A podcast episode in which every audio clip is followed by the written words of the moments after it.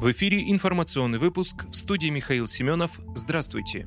Минобороны России объявила о выводе гарнизона с острова Змеиный. Российский гарнизон полностью выведен с острова Змеиный. Об этом заявил журналистам официальный представитель Минобороны России генерал-лейтенант Игорь Коношенков. По словам представителя Минобороны, вывод российских войск с острова был произведен в качестве жеста доброй воли ради демонстрации нежелания препятствовать вывозу зерна из Украины. Генерал отметил, что поставленные перед гарнизоном задачи были выполнены.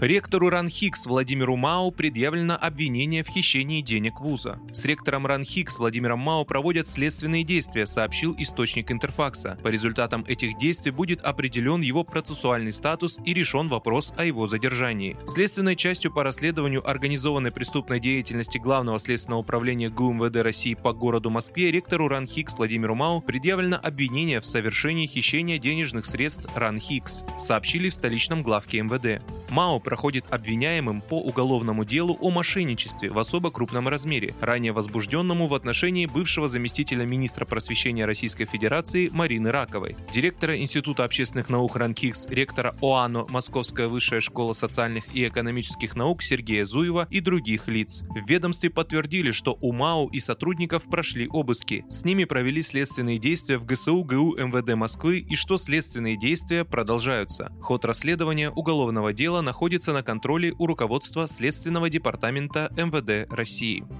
Глава СВР заявил о поддержке США и Британии идеи расчленения Украины. Польские власти убеждены, что США и Великобритания будут вынуждены поддержать план расчленения Украины. Об этом заявил директор службы внешней разведки России Сергей Нарышкин. Его слова в четверг 30 июня приводит РИА Новости. Как полагают в Варшаве, по мере продвижения российских войск вглубь украинской территории у Вашингтона и Лондона не останется иного выбора, кроме как проявить безоговорочную солидарность с союзникам, готовым решительно отстаивать интересы Запада на Украине. Украине, говорится в сообщении СВР. Польша, исходя из анализа ситуации, склоняется к тому, что необходимо идти дальше ранее планировавшегося размещения на западе Украины польского миротворческого контингента, уточнили в службе внешней разведки. В частности, прорабатывается вариант создания на восточных кресах подконтрольного Варшаве прокси-государства, защищать которое будут войска страны. Также рассматривается проект формирования из центральных областей Украины буферной зоны, полагают в СВР.